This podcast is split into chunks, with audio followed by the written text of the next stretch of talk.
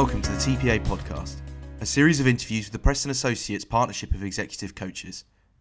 We will take a look at the trends driving business and leadership and offer insight and analysis on how you can become a better leader.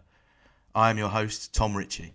New research conducted by McKinsey suggests that the adverse effects of the COVID 19 pandemic have affected women more than men. Their Women in the Workplace 2021 report found that one in three mothers have considered leaving their role or reducing their responsibilities at work due to the difficulty in balancing their professional and personal lives. Companies are at serious risk of losing their female leaders at a time where typically feminine traits will be required.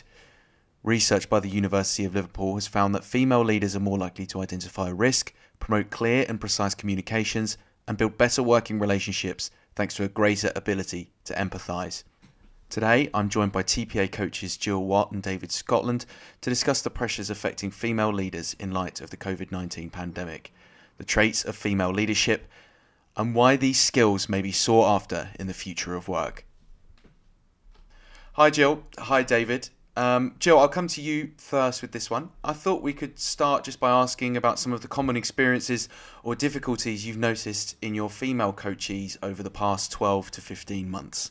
Yeah, so Tom, I, I think for me, there's three uh, kind of key themes I would say I, I've noticed. I think, firstly, there's the um, breadth now of what females are being asked to deliver, not only in the workplace but in the home. So, uh, as a as a working mother, I know only too well the challenges of homeschooling, looking after the household, balancing work, and I think that comes with uh, the challenge of how do you focus? So, kind of multi uh, areas you've got to think through during the day, and, and sometimes a feeling of what am I achieving? What am I delivering on? And where's the right focus at the right time of the day? Um, and I think linked to that is sometimes uh, that can come with uh, a feeling of being overwhelmed and actually having to find the time to step back and really focus on what is it I need to put my efforts into today. And sometimes we have to make some tough sacrifices, whether that can be sacrificing some of the home um, tasks we've been um, uh, delivering against homeschooling and the children, or some of the work commits, commitments we've got. But I see that real need for people taking choices. And that's not just, um, I suppose, in females, but I see that as the primary parent. So whoever's been the primary parent in the last 12 to 18 months, I think that's some of the challenges they faced. I think secondly, um, one of visibility. Visibility, particularly in female leadership, can be slightly more challenging for us because of some of the ways we think. And I think the ways of working in the last 12 months over Zoom and in a, a non face to face environment as female leaders, we have to think even more about how am I being visible and what am I being visible for, uh, and make sure that is effective, uh, and make sure we're still thinking about our career progression, who we need to be networking with, and how we're networking. And I think that links me to my third observation. I think in the last 12 months, I've seen a real mix of people who have found the time to take time out and actually use their commute time and use their what would have been um, spare time or travel time to benefit their health to take time out to go to the gym to take thinking space.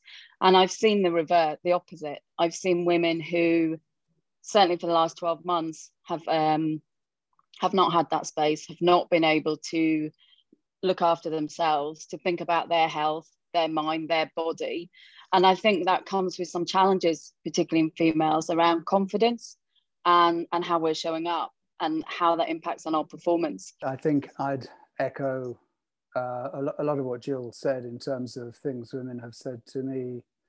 And I'd hasten to add, these are things that I've seen in people I've been working with coaching rather than my my views. I'd be on thin ice here otherwise.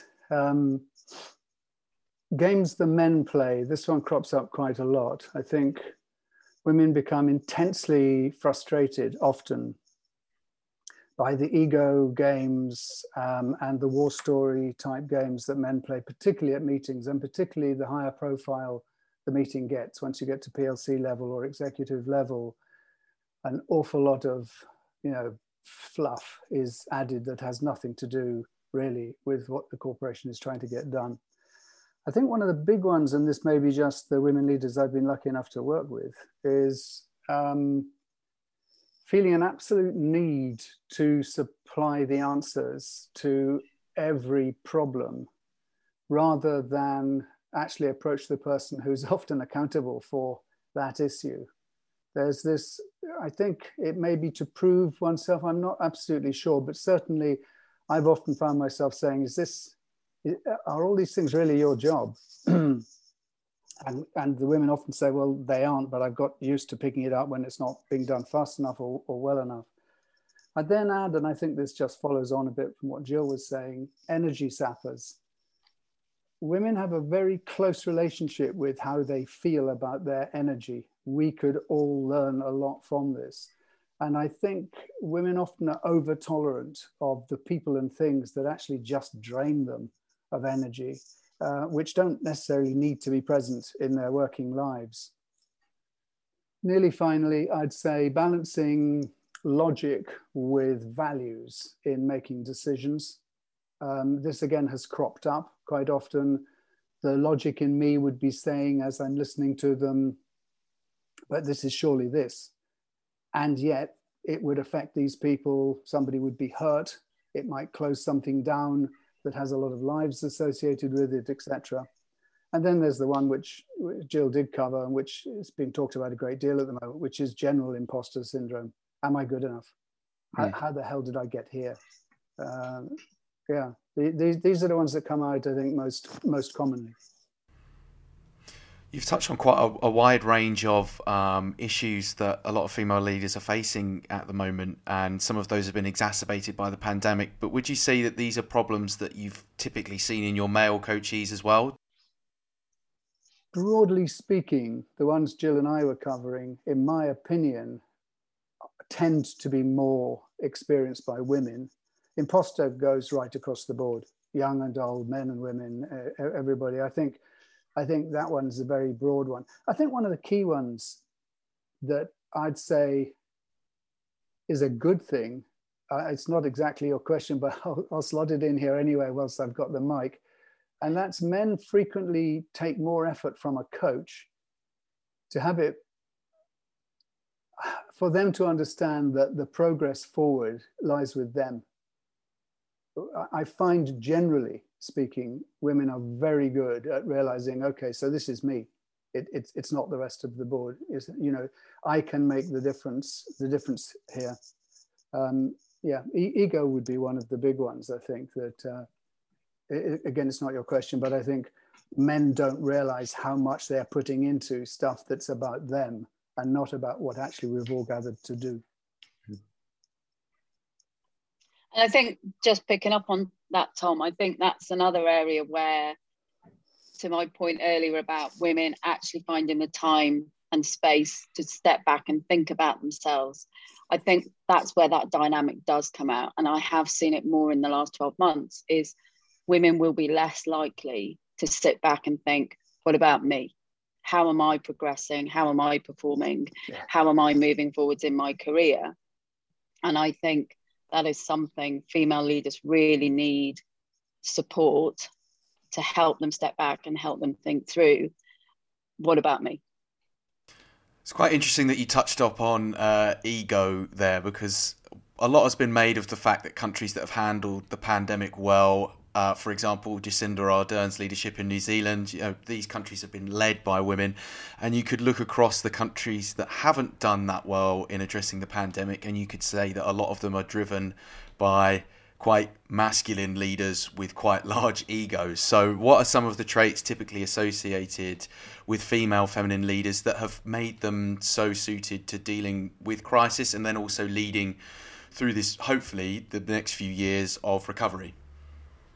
So I think um, it, it, it probably picks up with, um, I suppose, what are the traits um, that we're seeing in leadership across organizations as well, and what are the future um, traits that organizations are looking for. And there's certainly the trend um, that more feminine traits in an organization provides more balance and provides more breadth um, in, in the construct of how organizations are taking decisions. And I think some of the, you know, classic feminine traits of uh, nurturing, patient, empathetic, um, you know, emotional but honest, articulate, dependable, um, if they're balanced, um, with you know with, with what I've seen as some of the more male or masculine traits of analytical, logical, um, competitive, bottom line orientated.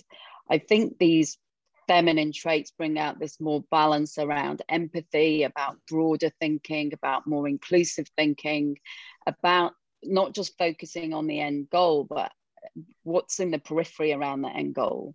And I'm guessing in, in those examples you just said earlier, where it's been um, under the leadership of um, a female and therefore feminine traits, it's bringing the, in that more collective and that collaborative thinking and bringing more breadth into the decision making that's going on beyond that that more linear thinking around straight to the outcome yeah, I mean, I think it's a great question. Again, we, we need to be a bit care, careful here about uh, overgeneralization. I, I think, I think typically women would say and do say, if you listen and, and read what women say, they often have to employ a lot more male characteristics to get to lead a country.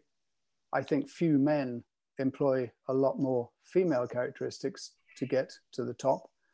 And there may be learnings there because we all have those female characteristics.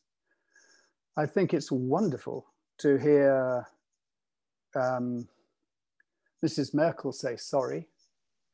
I mean, you kind of go, did she just say that? Because we're so unaccustomed to that. And it, it touches you, whether or not she's right to apologize for this in terms of it, it being, you know, she, she hasn't managed recent stuff that well in terms of the pandemic, but it was amazing to hear her and to hear the wonderful Jacinda Ardern in New Zealand talking to and about children, which is part of pretty much all of our lives. We either are children, uh, we've got them or we know them, and it was exactly the right time to do it. And my heart, and I think many others, warmed to her. And I often quote Golda Meir, who's long since gone from leading her state, when she said in frustration, apparently, at the end of a meeting, the problem is nothing happens until somebody does something.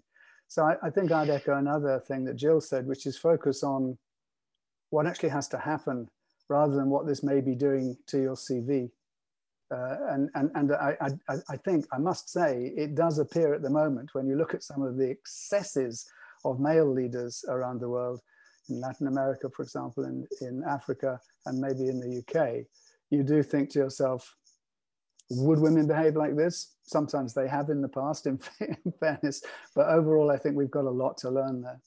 You've mentioned a couple of times to avoid making these kind of sweeping generalizations that these skills can be broadly associated maybe as more typically masculine or more typically feminine. But are these feminine skills innate or can they be taught or conditioned? David, I'll, I'll come to you on that. I remember rankling a lot when I first heard the university saying gender is a social construct, but it clearly is. So I think anyone can do anything, to be honest. Um, there are DNA issues that are, are being managed actually nowadays, but the DNA issues do tend to, to triumph.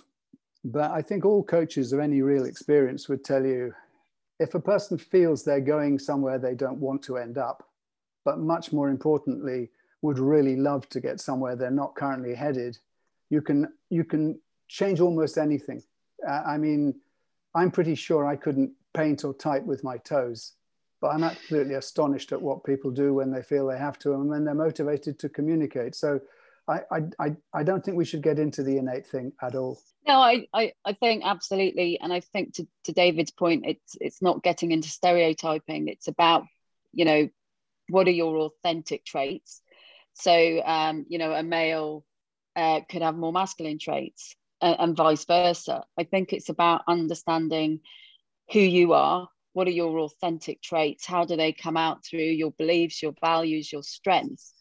And then for me, it's about how do you flex? How do you dial up and down what's appropriate while still being authentic for the performance that you're trying to achieve? So, is that, you know, um, I need to be rational, I need to be logical, I need to be bottom line orientated? Or do I need to balance that with empathy, collaboration, um, and, and, and balance them together? But it's always about thinking about what's the situation I'm in now, what's the conversation I'm having, and what's the performance we're trying to deliver, and what's the best behavior that I need to bring to this conversation. So that it, it is it is um, you know that people will have a natural tendency for one of the two areas of traits but it doesn't mean to say that's that's us rigid in those traits it means we can flex and definitely over time people can move more to a balance and just to wrap up and talk about some of those behaviors and, and kind of learning those behaviors in a bit more detail, um, Jill, I'll come to you with this. How can coaching help female leaders and indeed all leaders navigate these common issues that we've discussed on today's podcast?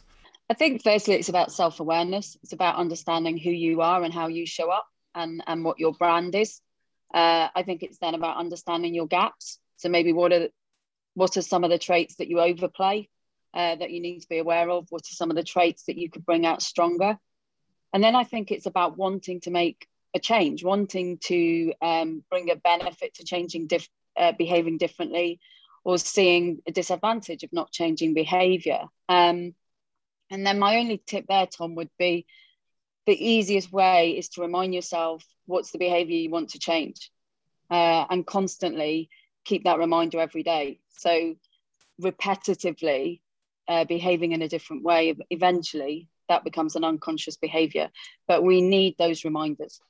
There's, there's no question, huge, uh, we humans can manage quite extraordinary change if we feel seriously motivated um, about the outcome, about at the end, this thing is worthwhile. And this raises an issue, I think, that the glass ceiling for women, you know, somebody said when you find something really important to do, there is no balance.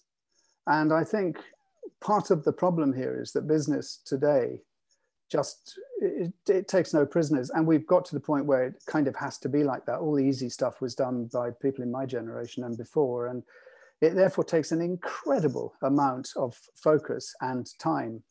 And I think an awful lot of women are, are simply saying, at the end of the day, this probably isn't worth it to me. There are other callings I find to be more important. Overall, can coaching help with the issues which women typically meet and find in business? Of course, it can. Jill, David, thank you so much for your time today. Thank you. Thank you. Thank you for listening to the TPA podcast, available to download on Apple Podcasts, Stitcher, Acast, and SoundCloud. We look forward to bringing you another episode very soon.